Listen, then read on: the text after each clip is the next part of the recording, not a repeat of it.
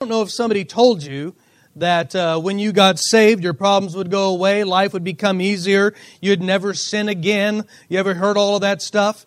And about three days later, you said, What is wrong with me? Maybe three minutes later, you said, What is going on? All of a sudden, you realized that actually life was harder now than it used to be. You wondered why the Egyptians, or that, sorry, the Israelites wanted to go back to Egypt. All they could remember was the leeks and the onions and all of this stuff that, and they forgot all about the toil and the taskmasters and the, and the, and the hard labor that they were under. But in the midst of the desert, in the midst of this hard part of their life, going to this promised land, they said, we want to go back. And that's what happens many times in our Christian life. Listen, the Christian life is difficult.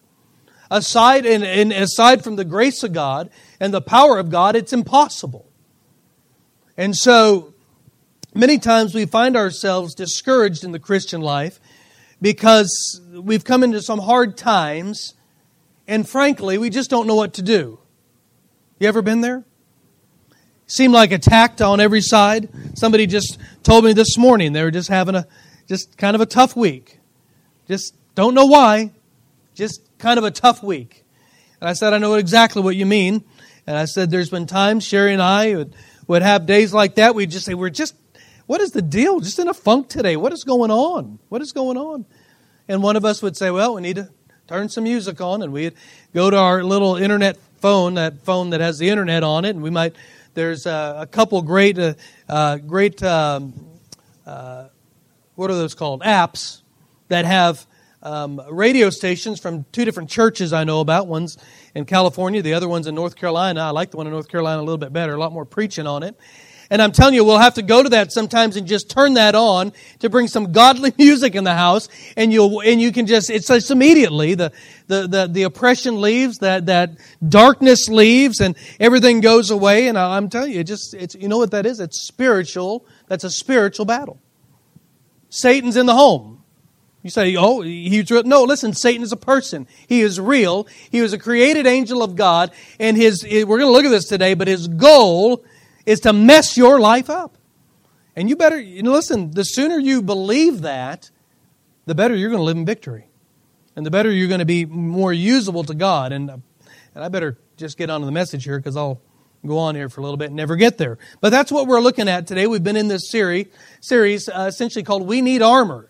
And we're in Ephesians chapter 6. I'm going to have Brother Jim read this every Sunday. Hopefully, by the end of our series, we'll have this whole section of Scripture memorized that we can be reminded of the armor that God has given us in the battle. And, and, and I hope there's another verse that you put to memory and begin to memorize over in 2 Corinthians chapter 6 and verses 10 through 17 where Paul says, though we walk in the flesh, we do not war after the flesh, for the weapons of our warfare are not carnal, but are spiritual, to the pulling down of strongholds, casting down imaginations, and every high thing that exalteth itself against the knowledge of God, and bringing into captivity every thought to the obedience of Christ.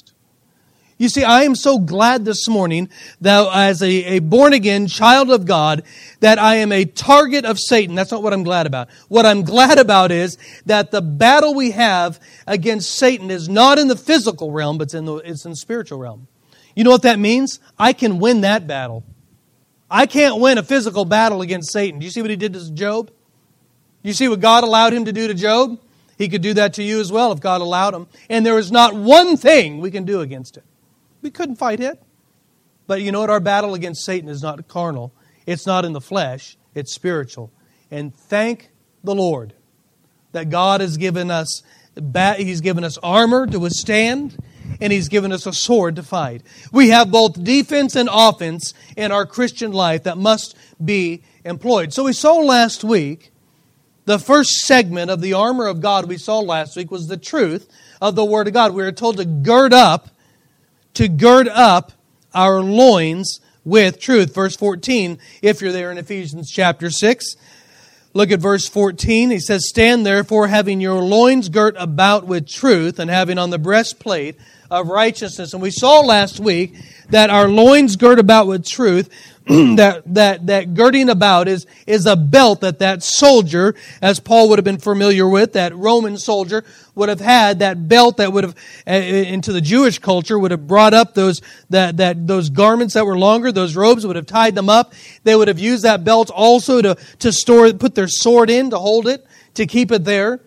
and here we're told in our armor that this belt the thing that holds everything up, that gives us mobility and the ability to move in the Christian life, is truth. It's the Word of God. And we, and we, uh, we challenged ourselves last week with the necessity of the Word of God in our life. Listen, if you are not in the Bible every day, if you are not reading the Word of God, and listen, we do not read the Word of God so we can be right with God. We are right with God in Jesus Christ. Listen, we are, we are already seated in, in the heavenlies by Christ Jesus. We are complete in Christ. But the reason that we're in the Word of God, the reason we're in the Word of God is that it's the first aspect of our armor to withstand the wiles of the devil. Listen, if you don't know truth, you're not going to know when Satan's attacking you. I know what you'll do. You'll turn to the flesh and you'll think it's a fleshly problem and you'll run after the world. You'll run after everything to satisfy this, this thing that's in your life that this, you can't get over and it has nothing to do with buying a new car or buying new clothes or buying another house or doing this or doing that or moving on. It has nothing to do with that at all in the Christian life. It may have everything to do with that you're being attacked by Satan and you just need to be, know how to, how to withstand against that. And God's given us the armor to do that. But you've got to know truth. You've got to know the Word of God. So I hope some of you today and this week have made some changes in the pattern of your everyday life to get up earlier or to stay up later or to set aside some time during the day that you, whatever it is, that you've set aside time to be in the Word of God and to have God speak to you. Listen, that is truth. And every morning that you do that, every day that you do that, you're girding up you're girding up those things. You're tying up those things that easily beset us, that things that, that, that keeps our mobility. You're tying those things up with why? So you can battle, so you can fight. You've got to have a time in the Word of God. You've got to be there. And we saw that last week. I hope you're doing that. I hope you have a, you're thinking of a pattern to memorize the Word of God. I hope you have scripture maybe on index cards around your house or in your automobile or wherever it may be, memorizing the Word of God. I've got some things we're going to buy for the beginning of next year for our church. Uh, there, there are bookmarks, or, or not, may, they may not be bookmarks, but they're a calendar of your yearly Bible reading that you can check off. You know, three chapters a day, you can go through your Bible in a year easily. Three chapters a day. It's not hard to do. It's not hard to do. You know what I found out? When you set aside a time every morning and you get into a pattern of reading your Bible, it's easy to go not just three chapters, but four and five and six. You just read. You get in it and you just want to keep going. I'm telling you, the Word of God is exciting, folks. If you're not excited about it, you got to get in there. There's a lot of neat stuff that goes on there. Talking donkeys, that's pretty cool. Yeah. Yeah. We need the Word of God. You've got to have the Word of God. It's the first aspect to the armor of God. And I've told you, like the fruit of the Spirit, there's nine aspects to the fruit of the Spirit. There are five segments here to the armor of God. If you're missing any of these, listen, you're an open target. Essentially, the armor is not on you. But it starts with truth. And today we're going to look at the second segment of this the breastplate of righteousness. Now, I want to remind you this morning that God loves us. How many agree with that? Can you say amen? Hey, good, you're awake. Wonderful. How many can agree with me? I, I like that. This time I'm going to try. I'm going to push that button again. How many can say eh, can agree that Satan hates us? Can you agree with that?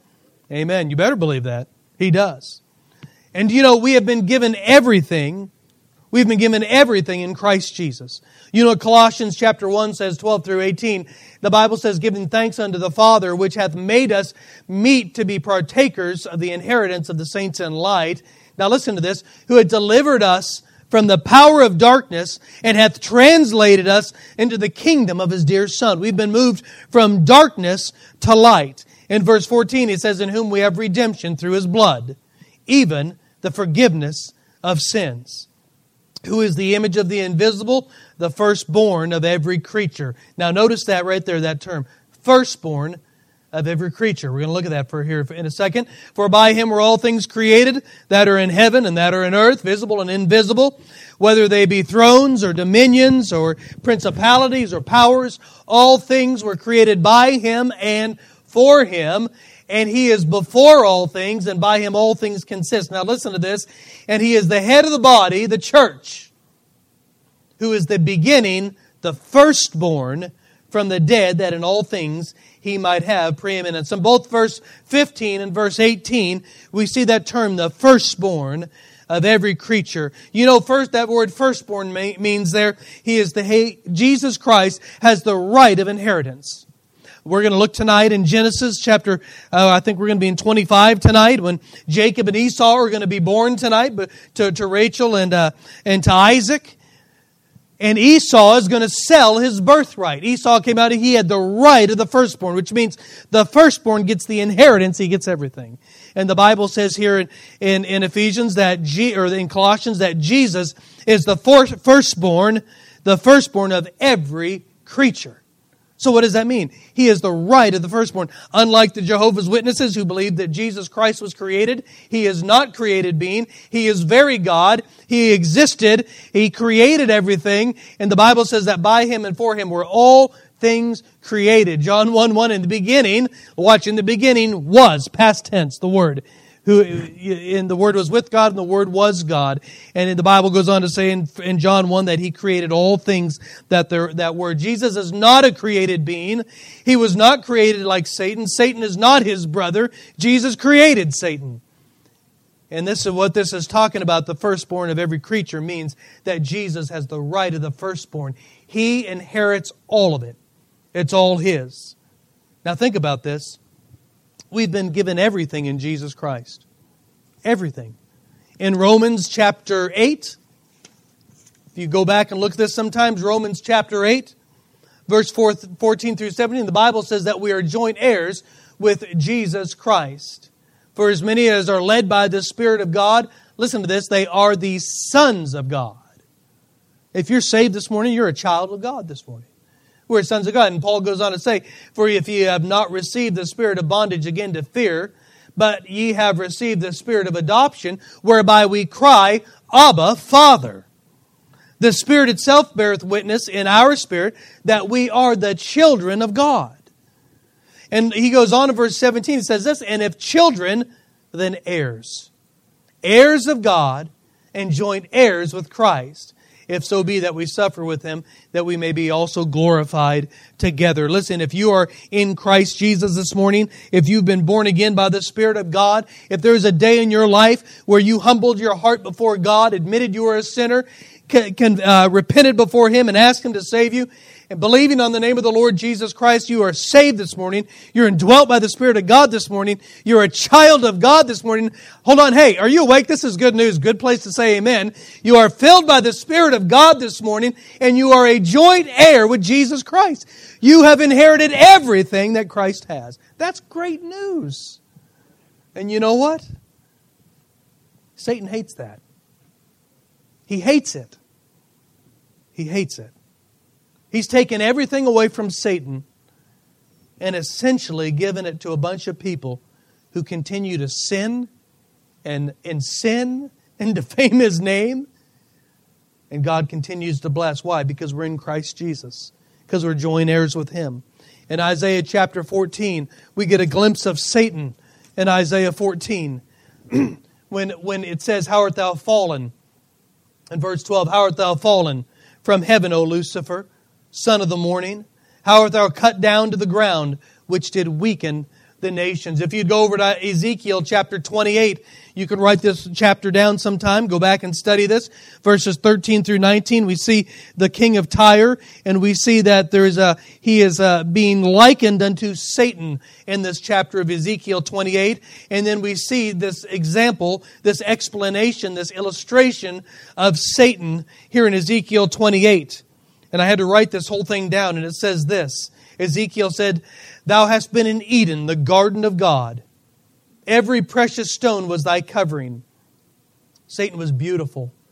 His covering was the sardius, the topaz, the diamond, the beryl, the onyx, the jasper, the sapphire, the emerald, and the carbuncle. Now, I think of barnacles, so that doesn't really sound like it. Anybody know what a barnacle is on the bottom of a ship?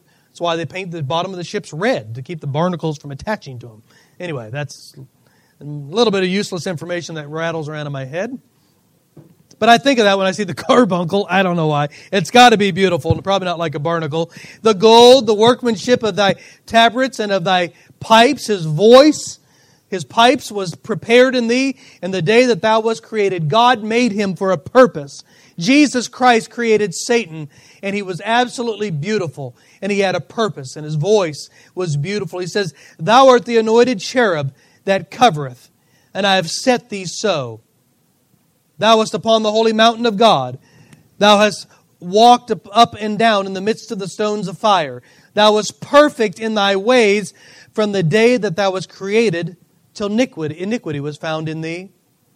By the multitude of thy merchandise they have filled the midst of thee with violence. Thou hast sinned, and thou hast sinned.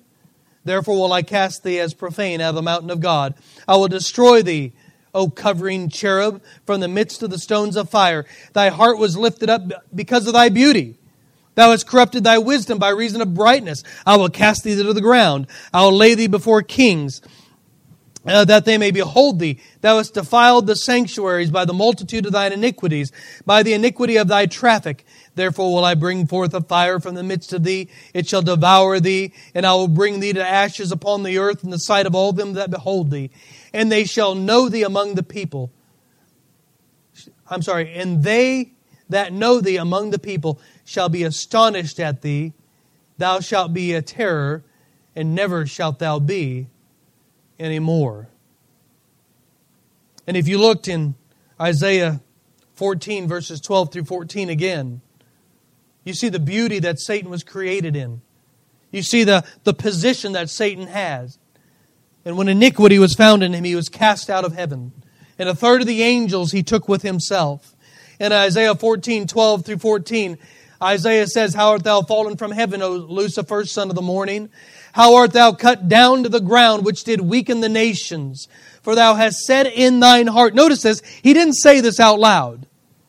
This was spoken in his heart. He didn't have the guts to say it out loud. I will, but he didn't.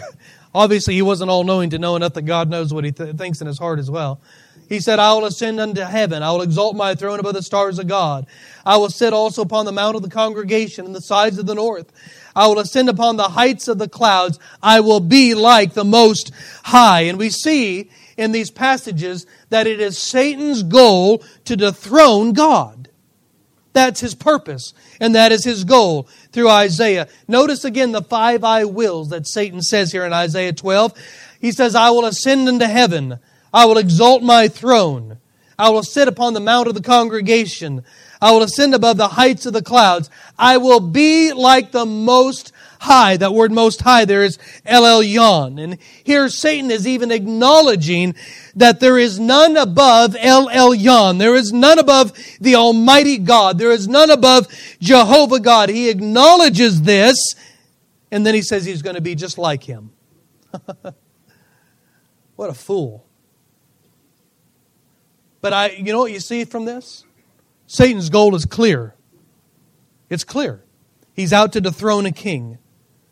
And now, when an enemy seeks to dethrone the king from his kingdom, now follow this, all of the inhabitants of that kingdom become a target. Everybody becomes a target. The king is the enemy, and so is everyone else in the kingdom. You see that? You know what Satan loves to do? He loves to bring a propaganda campaign when an enemy puts out information to weaken and demoralize their foe. Just, I think it was was that Wednesday night. Uh, Andrew was in in my office, and I forgot what he even said, Brother Tim. He said something about always. I always do that, and I said, "Oh, always." I said, "You know, that's a great word of propaganda. Did you know that?" He goes, "Yep." I said, "He probably did. He's no dummy, right?" Uh, always, never, great propaganda tools. Uh, Satan is the master of propaganda. He is the master of it. You know, propaganda is is disseminated. Watch what he does. He takes propaganda, he disseminates it to the children of the king so as to look at their father unfavorably, unfavorably, not bubbably, that's good, to look at, to look at their father unfavorably and thus walk away from the battle. No, this is what Satan does. He, listen, he puts thoughts and words and ideas into our mind. That's why we take every thought into the captivity of Jesus Christ. But he puts thoughts and things into our mind and into our surroundings that make us question our Heavenly Father. It's propaganda. And I think it is the propaganda of Satan that is probably one of the most successful things that he does in his fight against the kingdom of God. You want evidence? Hath God said? He told Eve. Has any of you ever experienced the results of sin in your life? You know where that started? Hath God said? Eve? You know what he went on to say? God didn't say that. In the day that thou eatest of, thou shalt surely die. God didn't say that. That's not what he meant. In one part, Satan was right. God didn't say that you weren't to touch the tree. On the other part, he did say, yeah, you're going to die. They died spiritually that day. And the physical beginning of death started in their life. And though they lived to be about 900 and some years old, they're not here today, folks. They're dead. They're dead. Satan is constantly using the Word of God to twist for his propaganda. And Christians, listen, Christians are walking away every day believing the lies of the devil because they don't know the truth. Just because they're not equipped with the truth. Jesus said, You do err not knowing the scriptures nor the power of God. Do you know if Israel had known the scriptures, they would have known the Messiah? I heard somebody say just this week, uh, they, they thought it was absolutely uh, amazing that people, they're, they're pretty much enemies of the Word of God, go back to Jewish tradition to try to, to, to, to prove, prove things in the Bible. Well, see, the Jews believe this and the Jews believe that. Wait a minute, the Jews rejected the Messiah. I wouldn't call them the paragon of a great source of information of the truth of the Word of God. well, Rabbi said this passage probably means this. Well, they also missed Christ. And many of them still miss Christ. Yeah. You need to know the Word of God. We're told to gird up our loins with truth. And if, listen, if we don't know what truth is, Satan's lies will get us every time. Every time. I hope you've, again, taken time to make a change in your life beginning this week, to be students of the Word of God.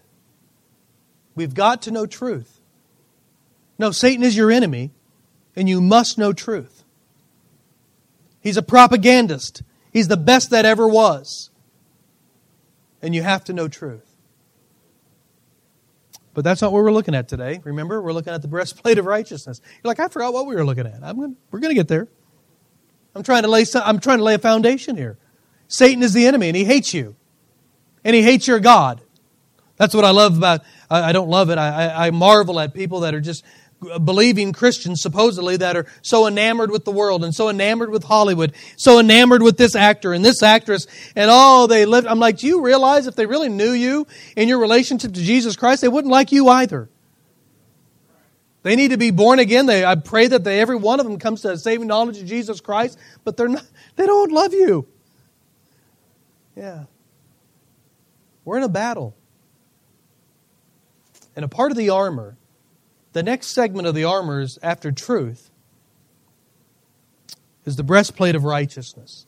Hopefully we can move. Boy, that took a long time to get through that. the breastplate of righteousness.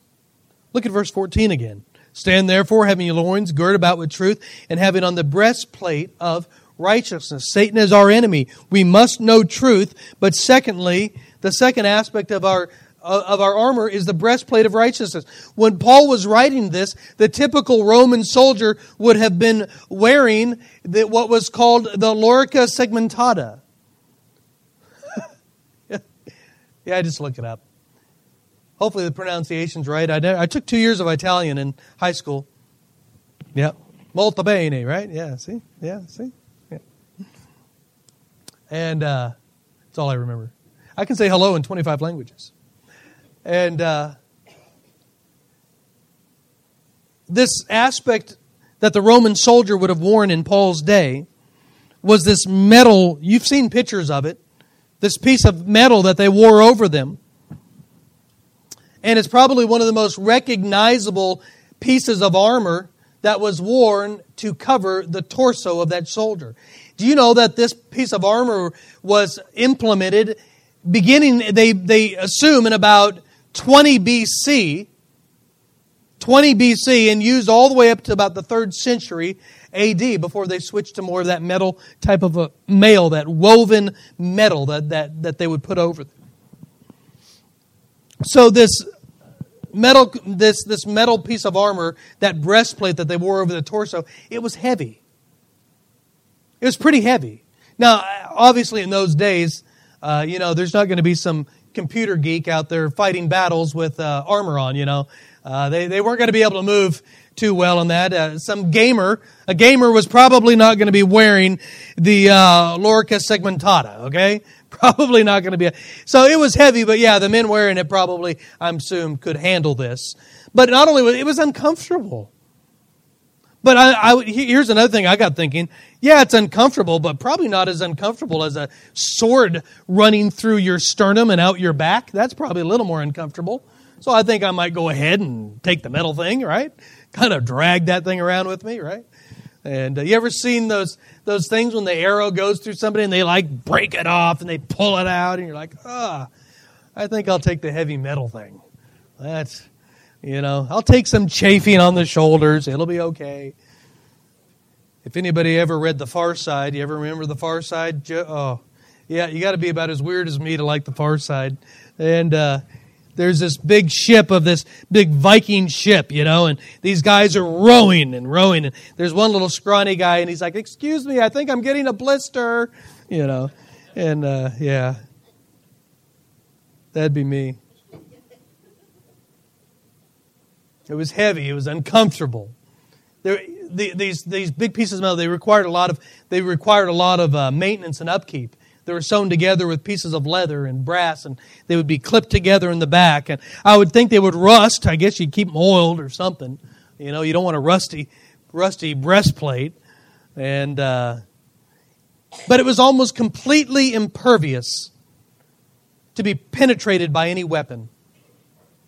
You couldn't get a sword to go through it. You couldn't get an arrow to go through it. A dart couldn't go through it. It, it worked. It worked very well. No, this is this is the this is the uh, the the from where Paul is coming from. This is what he's this is what he has seen. If we were to write this today, this passage today, we'd probably talk about a flak jacket.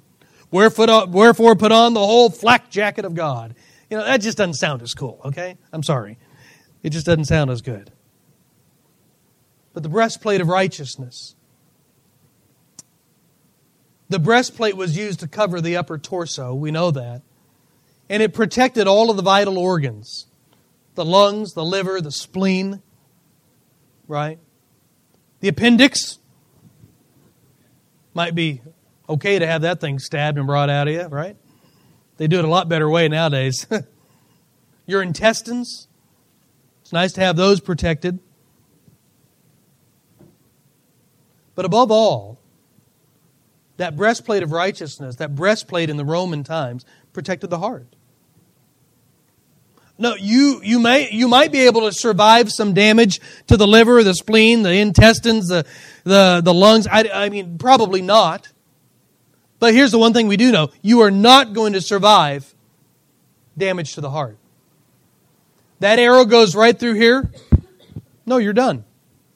You're done. That sword, you ever seen those things they call a morning star? That big massive ball with spikes on it? Ah, oh, could you imagine get? I'd be like, man, drop a bomb on me, please. That thing's got to hurt. The Civil War was, I mean, these, this was agony. Some would lay there for days, dying. I bet they wish they had a breastplate. yeah. where was I? I hate when I do this.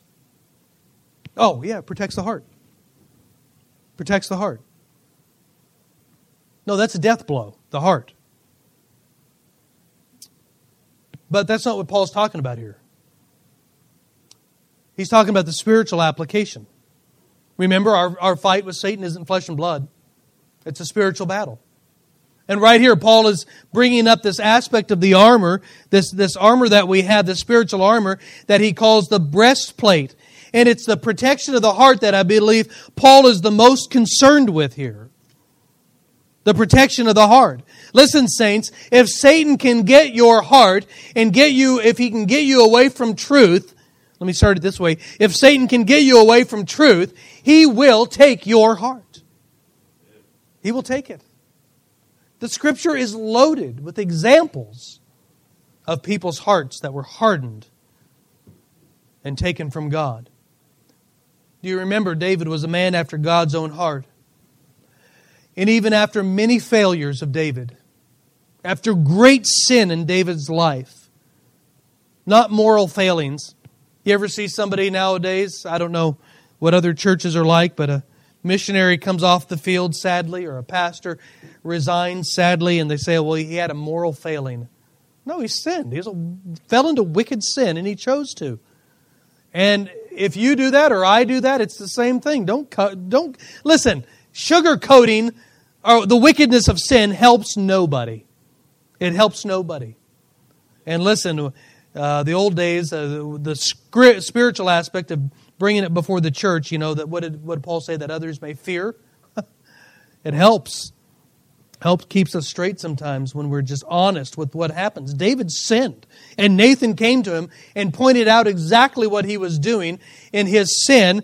And even though he was uh, he sinned and he had many failures, God still said he was a man after his own heart. David was a great sinner, but he was a great repenter. His heart always desired God, though many times his flesh was weak. And it was David, listen, David died with a heart to, to build a temple. But Solomon's heart was stolen by his many foreign wives. No, they both had truth. But one wrote the Psalms, David, and after writing Proverbs, the other wrote Ecclesiastes, which is life, looking at life through the eyes of a backslidden man. Look at Ecclesiastes sometimes. All vanity of vanity, all is vanity and vexation of spirit. This was at the end of, end of Solomon's life. And look at the last descriptions of Ecclesiastes. This is all life amounts to for Solomon.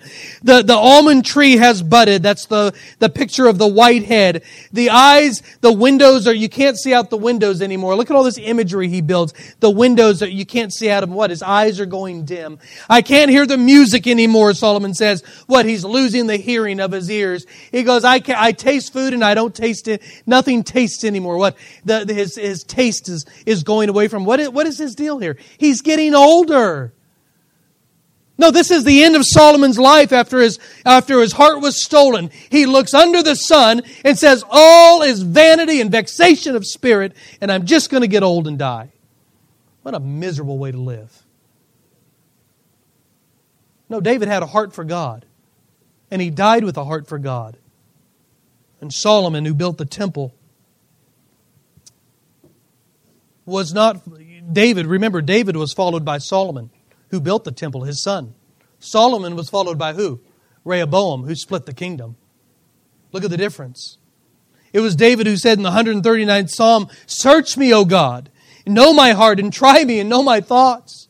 This was the heart of David. Search my heart. In Ecclesiastes 1:17, Solomon says, "I gave my heart to know to know wisdom and to know madness and to know folly, and I perceive this also as vexation of spirit." Look at the difference in heart. And ironically, the one who wrote in the Proverbs, Keep thy heart with all diligence, for out of it are the issues of life, is the same one who we read about in 1 Kings chapter 11 when it says, But King Solomon loved many strange wives, foreigners. They were not Israelites. No, not just foreigners, because many foreigners, Ruth, came to a saving knowledge of uh, in God. They believed they believed God. Many, many non Jews came to Christ. Actually, that was the purpose of them in our day. What we would say today came to Christ. But not King Solomon. He loved many strange women, it says, together with the daughter of Pharaoh, women of the Moabites, Ammonites, Edomites, Zidonians, and Hittites. And it goes on to the end in verse 4 For it came to pass when Solomon was old that his wives turned away his heart after other gods, and his heart was not perfect with the Lord his God, as was the heart of David his father. No, watch. Solomon, Solomon builds the temple. He asks God for wisdom, and God gives him wisdom. It's, it's an amazing thing at the dedicatory prayer of the temple. It's a beautiful thing to watch. And he says, God, we need you and we want you here and we want your presence. And God said, I heard you. And as long as you follow me, I'll be there. I mean, you, we, the Queen of Sheba, the half has not been told. The wisdom of Solomon, the, the, the keeping of your people, their clothes, their garments, their joy, their happiness. This is a wonderful place. And then by First Kings, we see he is offering incense to other gods. How does that happen? Same way it happens in the life of a believer today. The heart gets stolen. Solomon was brought up by David, a man after God's own heart.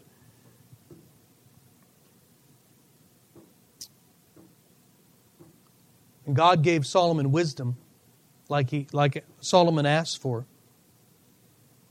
But wisdom only gives you the ability to see right and to know what is right. Now, listen to this wisdom gives you the ability to know what is right, it is the heart that gives you the ability to do right.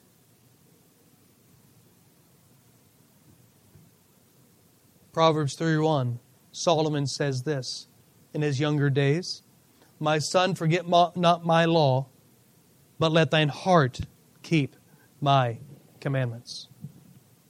Let the heart keep them. Let me say it again wisdom is the ability to know the right, but it takes a heart to do the right. And if Satan can get your heart, listen, you're finished. Did Solomon come back? Not, not very well. Not very well. So, this is the purpose of the breastplate for the Christian.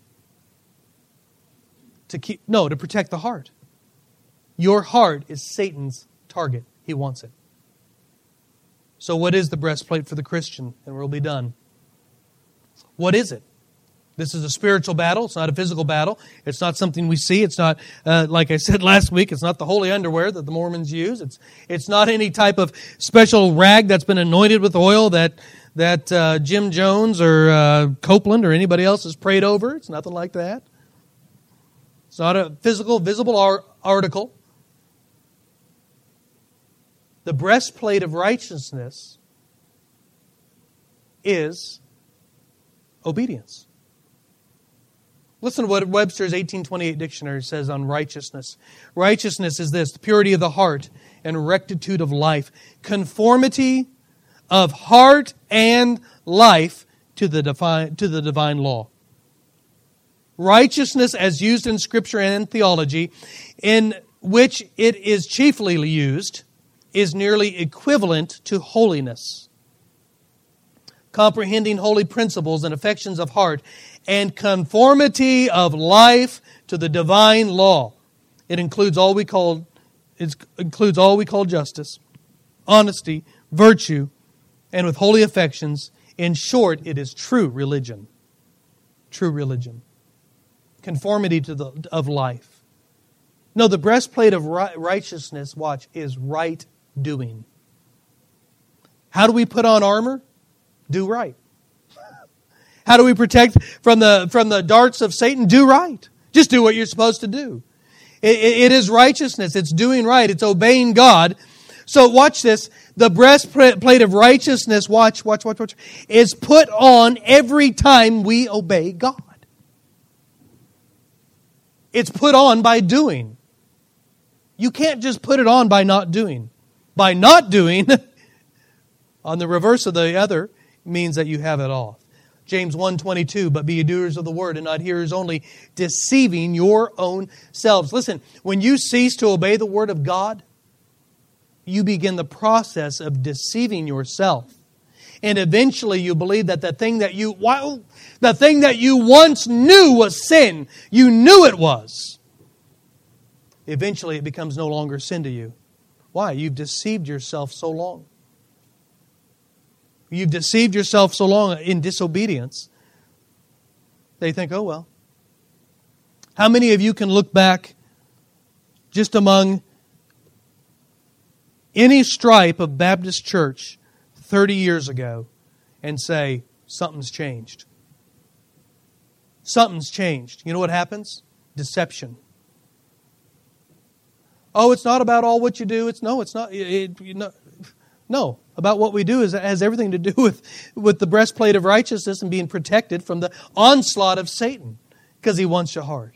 Philippians 4 9, those things which you have both learned and received and heard and seen in me, do, Jesus says. And the God of peace shall be with you. Paul wrote that. Listen, folks, obedience is the foundation of the gospel. In Matthew 28, when Jesus said, Go therefore into all the world and, pre, and, uh, uh, and teach all nations, baptizing them in the name of the Father and of the Son and the Holy Ghost, teaching them to observe all things whatsoever I have commanded you. Jesus said this, and lo, I am with you always, even into the end of the world. Amen. That's part of the gospel. What? Teaching people to do what Jesus commanded. Now, watch this. Notice again what Paul said in verse 11 above here. Put on the whole armor of God. That's a command, isn't it? Put on. That's a command. Now, notice this victory over sin, victory over Satan's attacks at the heart begin with the obedience put on and continues with obedience. It begins with obedience and it continues with obedience. So, watch this. Every time that you obey the Word of God, you are doing righteousness. And every time you choose to do righteousness, you are putting on the breastplate of righteousness. Is that simple? Is that pretty simple? You, you get that? How do you protect your heart from Satan? Obey. Just obey God. What are you doing when you're obeying God? You're putting a shield over your heart that the, the, the onslaught of the enemy cannot get to. And can I tell you something? The armor, the breastplate of righteousness that God gives us is stronger than any anything that has ever been made or created or built upon this planet. Satan cannot get through it. It is not possible for him to get through this. Yeah. Listen, the moment that you are confronted with something to obey and you don't obey, the reverse is true you have put off the breastplate of righteousness, and now you're open to the enemy. You see, holiness and obedience to God, and obedience to the Word of God, and living like a Christian, and acting like a believer, and acting like our Heavenly Father, and doing what He says to do, and obeying Him, isn't about God being a killjoy it's about God trying to try, trying to uh, uh, uh, keep the joy in your life that He gave you. Let me put it that way. No, Jesus said, "I came to give you life and gave it, came to give it more abundantly." No, Jesus wants you to have the joy of the Lord in your life. And you know what takes steals the joy? When your heart has been pierced by the arrows of the devil. And how does that happen? When we stopped obeying, the armor gets put aside. No, we take it off. It's our choice to put it on. And when we disobey, that becomes our choice to take it off. And we put it off, and we disobey, and the arrows come in, and the heart gets wounded by Satan.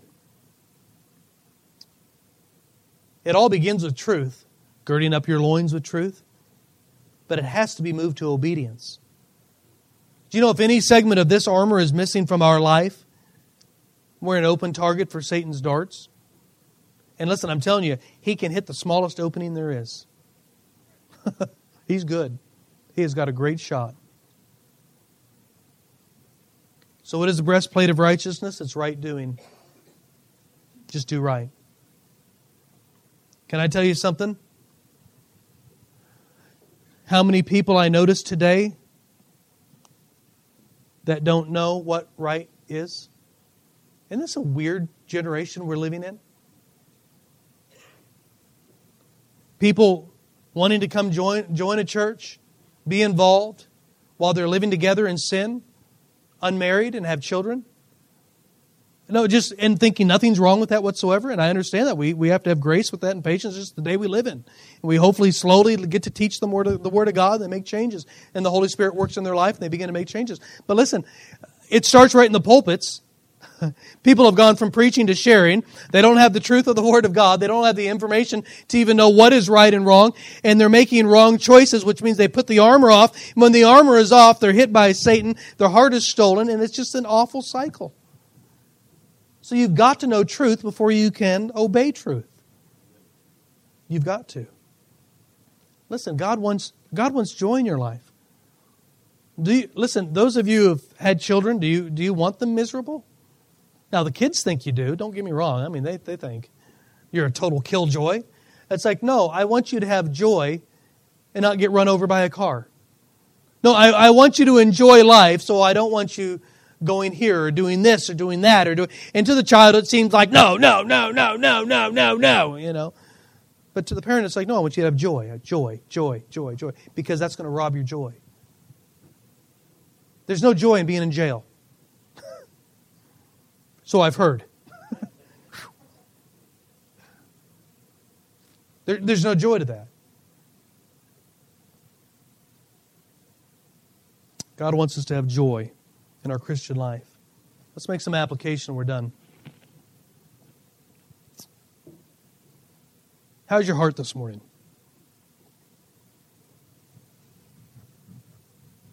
Ask yourself this Do you have a desire, an inner desire, to obey God? Or when something comes up, do you go, ooh, do the hackles go up?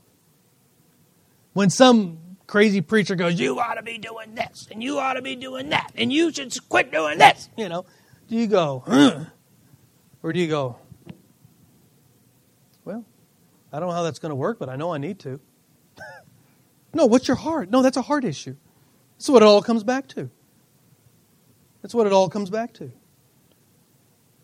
Let me ask here, here's a test. When you read your Bible and you come across something that needs to be obeyed, what's your first reaction?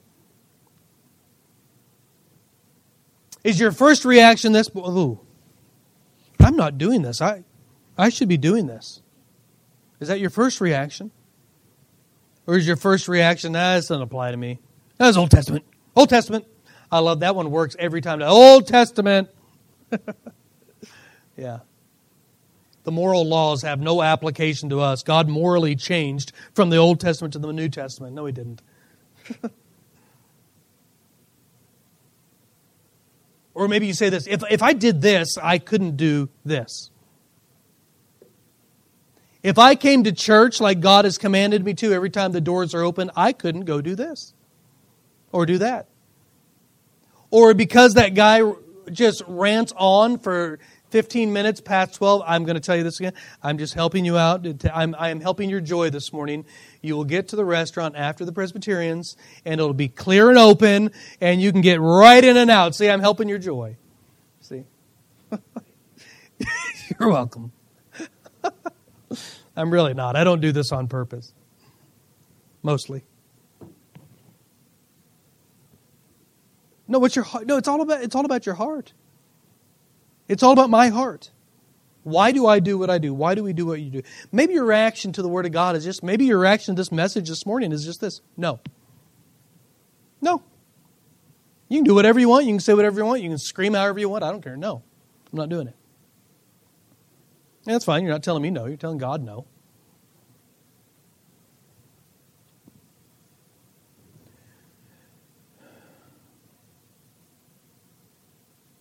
If you're a Christian here this morning and you do not have a heart to obey God,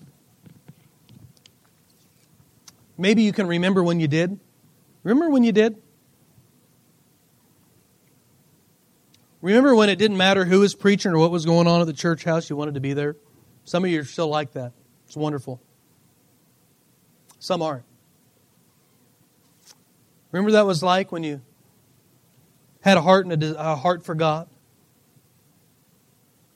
Maybe you're here this morning, you have you don't have that heart to, for, to, to obey God. You know what you've done? You've removed that breastplate of righteousness.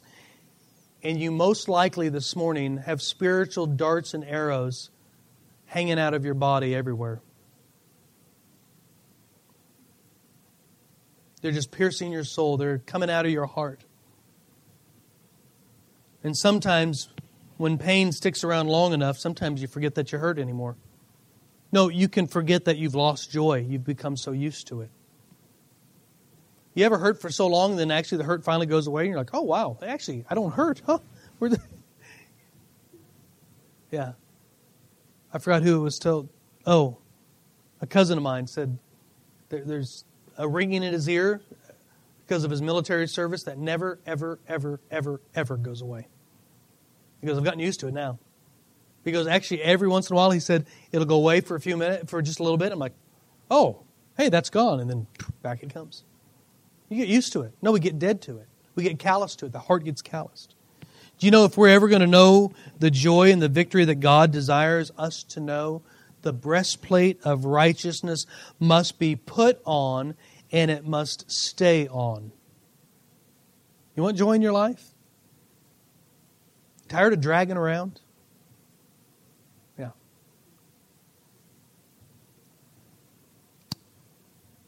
Do you have your breastplate on this morning? Is it on? Strapped down, ready to go? Yeah, I hope so. Why don't we stand this morning? Father, I want to thank you for the simplicity of your word. And God, I ask you that your Holy Spirit would do his work this morning.